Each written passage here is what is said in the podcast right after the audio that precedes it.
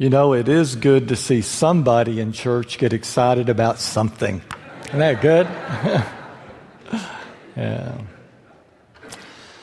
For those of you who carefully pore over your worship order and notice everything, you notice we've already had one little thing uh, glitch today. And you're also going to notice that um, the sermon text I'm about to read is not the one that is printed in your worship bulletin. I could give you an explanation for that, but I'm not. So you're, if that bothers you, I'm sorry. Just deal with it, okay? Let's be standing, please. We're going to hear a very important word from Jesus. You know, the Gospel of John, Jesus tells the whole life story of Jesus. Uh, John tells the whole life story of Jesus uh, in, in 21 chapters. And, and so much of it is just those first few chapters. And then all of a sudden he slows down and spends five chapters on that last night because there's so much important uh, things happening and so many things that Jesus wanted to say. This is part of it. Verse 25, chapter 14 of the Gospel of John. Jesus says, I have said these things to you while I am still with you. But the advocate, the Holy Spirit, whom the Father will send in my name, will teach you everything and remind you of all that I have said to you. Peace I leave with you, my peace I give to you. I do not give to you as the world gives. Do not let your hearts be troubled, and do not let them be afraid. May God bless the reading of His word.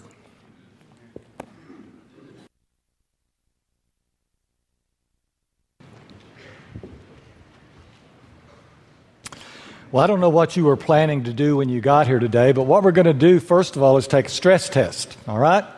Now, I know your doctor, when your doctor tells you that, you kind of wince, those of you who have been through it, because you either end up on a treadmill walking along or they strap you down and stick an IV in your arm and let the chemicals do the work. Well, we're not going to do either one of those. We're just going to take a simple test, some questions, all right? And, uh, or complete the statements, fill in the blank type test. And so as we go along, I want you to quietly, silently fill in the blank. Don't give your neighbor the answer, all right? I don't want to hear anything. I just want you to fill in the blanks in our stress test. You ready? Here we go. Number one, I'm ready to throw in the shh. Some of you cannot follow directions. I, didn't I lay that out pretty plainly? All right. All right. Quietly, just, I'm at the end of my, right? I'm just a bundle of, and my life is falling. All right. Now then, if you put these answers in, then you are someone who is acquainted with stress. And it doesn't mean necessarily you're all stressed out right now, but somewhere along the way, you've run into situations where you really are just all stressed out.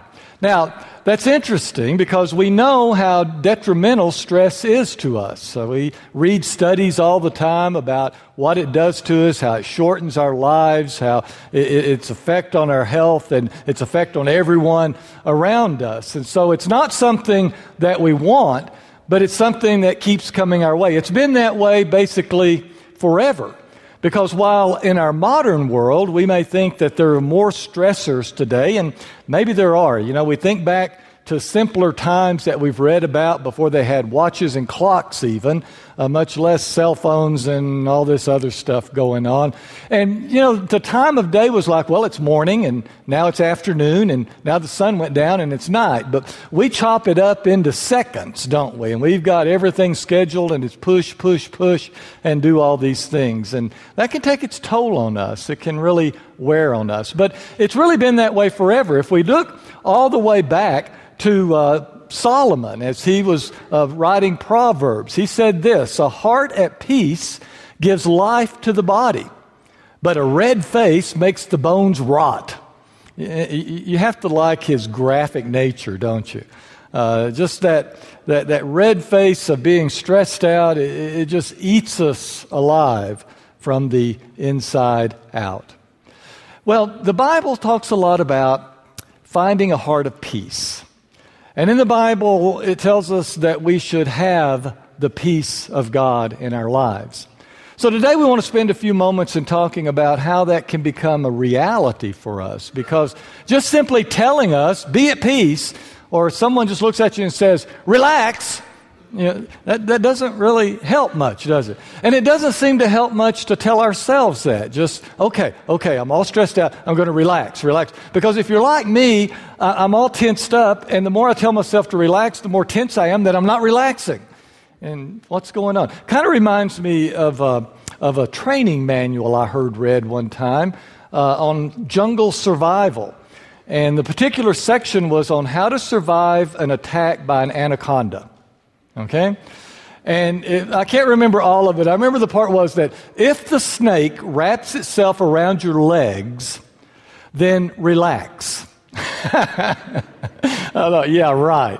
And, and it, it, because you can't get away from it. And as it begins to wrap itself around your body, don't panic, relax because your only defense is, is to convince the snake that, that it's already killed you. All right? So as it's wrapping itself around you and begins squeezing, then you have to relax. Yeah, right. How is it that we can relax? How is it that we can find the peace of God that we so hunger for in our lives?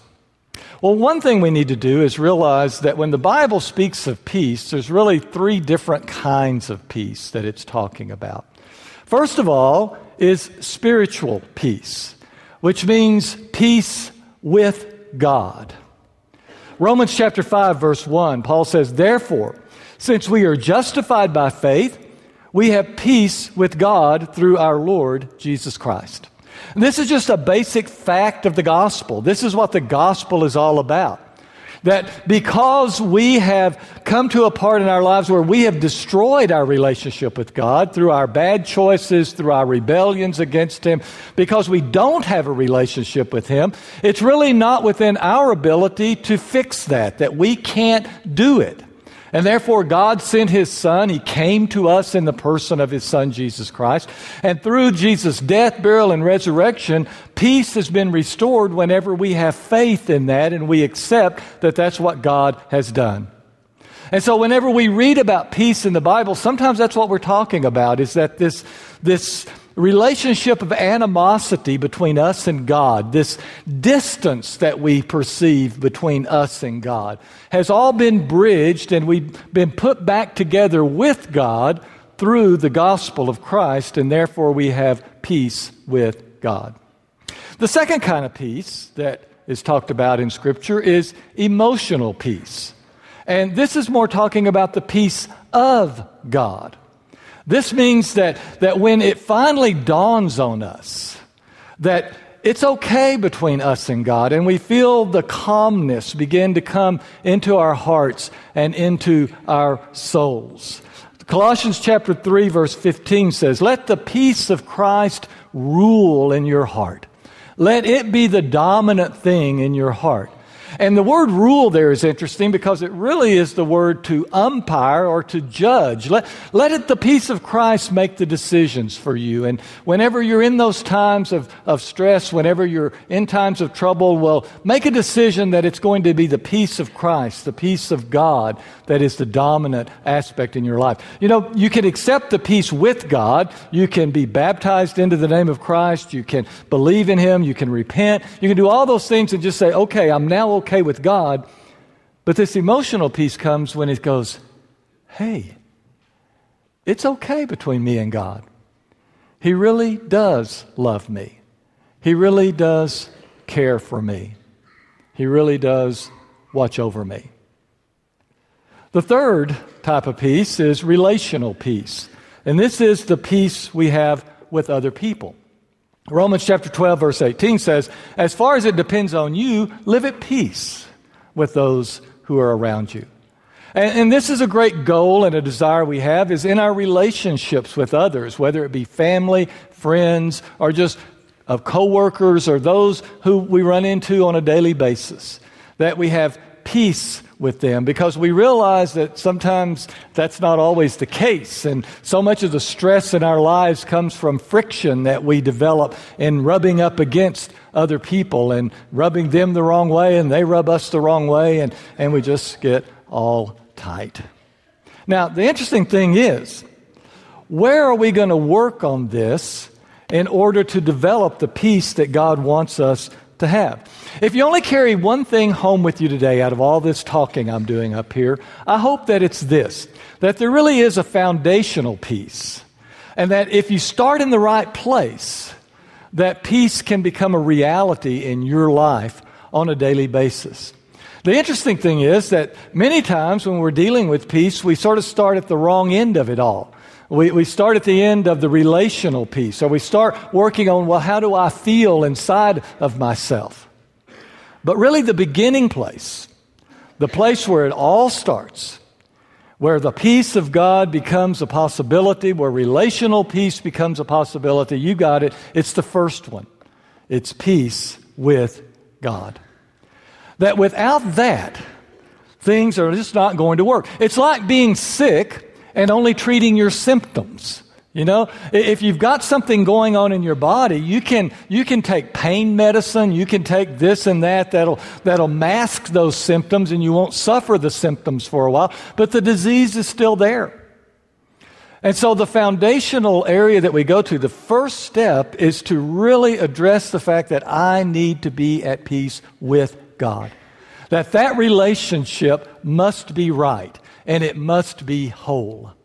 Now, that can really stress you out if you start on that, because, like I said just in passing a moment ago, when your relationship with God is bad, there is nothing you can do about it.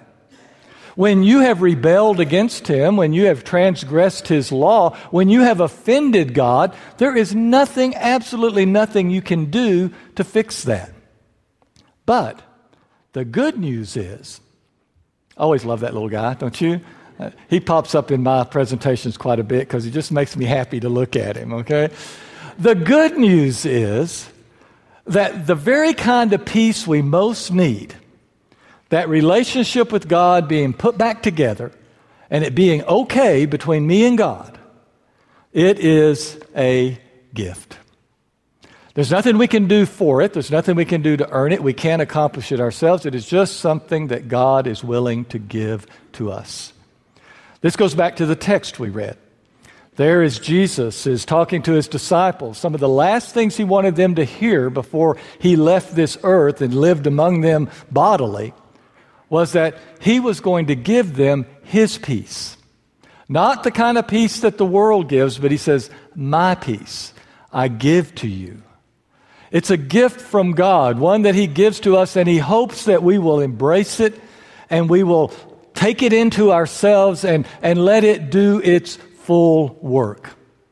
Well, if that's true, and I believe it is, that the work of establishing peace between me and God has already been done by Jesus Christ, by God Himself, through the work of the Holy Spirit, the advocate, as Jesus talks about there in John. Well, how do we get it into all this symptomatic stuff? How do we get it into ourselves, into the emotional part of ourselves? How do we let it become active and working and, and calm us down and let us experience what it's like to have the peace of God? And how do we work it into our relationships where we do live at peace with the people around us? And, and as far as it depends on us, we're promoting healthy and good relationships. What do we do? What can we do? Now, that part we can work on. And there are some things that we can do to help us to progress in this and really embrace the wonderful gift of peace that God has offered. So let's look at that, experiencing the peace with God. One of the things that we can do is begin to obey God's word. Now, right there, you say, oh, Tommy, you've been telling us it's a gift, and all of a sudden we got to start keeping commandments. No, no, no, that's the wrong way to think about it. The peace is there. And part of the peace that God gives us is by giving us what His will for us is. You know, you, can simplify theology sometimes, you can oversimplify it to where it really is saying something that's just too simplistic to use that word enough okay? But one truth is is that this book is the word of god. This book is holy in our lives. But another way to think of it it is really kind of like an owner's manual for life. It, it really tells us how we best function and what is the best for us, how God designed us. I don't know, there may be some other weird guys in here like me that when you buy a new car, And that doesn't happen very often for me, but I've had that pleasure at times and drive that brand new car home and park it in the garage. Usually that evening, I will wander out there to the garage, you know, and admire it again. But then I'll get out the owner's manual out of the glove compartment. And I'll walk in there and sit down and start going through it. Because even though I know basically how to operate a car and I know how to basically take care of a car, I want to know well, this particular car, how does it best function? What do I need to do to keep it in tip top shape so that it functions to its full capacity? Well, that's what this book does for us. When this book tells us these are things that are good for you, then we have to believe those are things that are good for us. And when it tells us these are things that are bad for you, we have to believe those are things that are bad for me. It's not just a rule that I might can break and then say, oh, I'm sorry and get forgiveness and go on. It's eating us up because we're not treating ourselves, we're not treating our bodies, we're not treating our souls with the nurture that God intended for. We're not taking care of ourselves. God said it's bad to lie. Well, does that just mean because, you know, he said it's bad to lie, therefore? No, it's because it eats you up. If you're a person who does not live in truth and does not truthful with others, God said, don't steal, don't kill, don't abuse your sexuality. Well, you know, there's a lot of voices in our world that say, well, this is okay and that's okay and that's okay. And as a disciple, you got to make up your mind, well, who am I going to listen to? Who am I really going to trust that this is the way that life best works? This is the way my body works. This is the way my soul works. These are the things I need to do. These are the things I need to be in order to experience the peace that I have with God. So it becomes emotional peace and relational peace. There was a scripture I skipped over on that in Psalm 119 uh, verse 165. And I hate to skip that one because you very, rarely ever get to say verse 165. Okay? Only in Psalm 119 can you say that. But Psalm 119 says this Great peace have those who love your law. And when this becomes more to us than just sort of a guilt trip or something we're supposed to read, when it becomes our manual for life, then the peace of God becomes real to us. The second thing is accept God's forgiveness. Because even though you want to do what's right, even though you're reading what is right and your heart wants that, you're going to mess up. Trust me. I know. We're just not going to be able to do it all that we want to do. And sometimes our, our heart wants to do one thing. Sometimes there's something in our life that we want to change. And before we finally do get it changed, we kind of bump into the wall several more times. And, you know, you're just going to not be able to do it perfectly. So what do you do then? Well, 1 John 1 9 says, if we confess our sins, He is faithful. He is just. He will forgive us our sins. Now, to have peace, you have to accept that that is what has happened. Because so many times we will realize that we've messed up and we'll say, I'm sorry, God, I've done it again. And we'll wake up the next morning and we're still feeling guilty about it. And we drag that guilt and we drag that, that, that weight with us through that day, through the next day. I, I've talked to people that have carried weights. I think I told you this story one time. I didn't tell it the first service. Y'all get a bonus for coming late service. But one of the most moving experiences of my life was a man who, an elderly man who came to see me when I was over in East Texas. And uh, he said, in fact, he gave me permission to share his story. Uh, he said, Tell other people this if it will help them. But he came to me, and I didn't know him, had never met him before. And when he walked in my office, he sat down and he just broke into tears. I mean, not just tears, but sobs, where his whole body was just heaving. And I just sat there and waited for five, ten minutes, I don't, until he could get himself together and tell me his story. And his story was basically this that he married right before World War II, before he was shipped over to Europe. And uh, he and his wife got married, and he got shipped overseas, and he was there for three or years or more. And during that time, one time, he was unfaithful to her. And he said, You know, the moment it happened, I began to realize I'd done wrong. And I began to pray to God to forgive me. And when I got back, I gave my wife everything I could. I gave her my whole self, myself. And I, I, I've worked all these years, and this was in the 1990s. This was 50 years later. And he said, I still feel guilty. You don't have to. The sin has been forgiven. I appreciate his heart in giving his wife the best life that he could give her. But he was still carrying the weight. And we can do that too. We can carry the weight of sins forgiven. Now, that doesn't mean that repentance and confession are not important. It doesn't mean that sorrow for sin is not important. But once repentance has been done, once confession has been done, once the plea has been made to God for forgiveness, then we have to accept that we are forgiven and move on and experience the peace of God. Another thing we do is focus on God's presence. Psalm 46 was written during a very turbulent time of Israel's history. It says, The mountains are shaking, the whole world is changing. What do we do? And in verse 10, it says, Be still and know that I am God. I want to challenge you. See how many times during a day you can become aware that God is with you. Now, I know that if someone says God's with you, you say, Oh, yeah, I know. But how many times can you make that happen in your life where you just realize God's right here? Driving down the street, hang up the phone and think about God, okay? think about that He's there, that He's there with me in this car, that He loves me. And whenever you're at work or whenever you're at home, whenever you go to bed, whenever you wake up in the morning, as many times as you can, let your mind go back to the fact that God is there for you and with you, that you live within His presence. And the more times you realize that He is there for you and that He is with you, then the more you are opening your heart to let the peace of God, the peace with God, become real and true in your life. Another thing is to trust God's purpose. One of my favorite proverbs is Proverbs 3, verses 5 and 6. You know this one.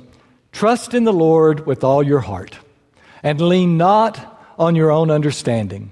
In all your ways acknowledge Him, and He will direct your paths. Isn't that marvelous? Trust that God has a purpose for you and that He cares about you and He will lead and He will guide you. And when you're in the midst of things that, that are just ripping you apart, recognize that if you will put your hand, your life in the hands of God, that He really will embrace that life and He will lead and guide. A good illustration of this is a story that we know well in all the Gospels, it's told about, well, the first three Gospels, it's told about whenever the disciples are riding in the boat with Jesus. And these guys were fishermen. They had grown up out on this sea, and they knew what it was like to get caught in a storm, but they got caught in a storm that scared them silly. And they just knew they were going to sink. They knew they were all dead. Well, at this time, Jesus was asleep in the boat. You know, there he is asleep. And they're all going, ah, you know, we're going to die. We're all going to die. And finally, someone goes and they grab Jesus and they start shaking him and they ask him a very impertinent question. They say, Don't you care? Don't you care that we're all going to die here? One of those sailors was a man named Peter. You knew that. And years later, we read in the book of Acts that Peter has been arrested, he and James, his friend. James has been beheaded, executed. He's gone. And Peter is in jail waiting to be executed the very next day. God sends an angel to get Peter out of prison. And when the angel walks into the prison to let Peter out, he has to poke him in the ribs to wake him up. The night before he was to die, he was sound asleep. He had learned his lesson that his life was in the hands of his Lord, and he could trust his Lord to take care of him. And whatever might come his way, whether it be the executioner's sword or an open prison door, was okay because he was following the purposes of God. One more ask for peace.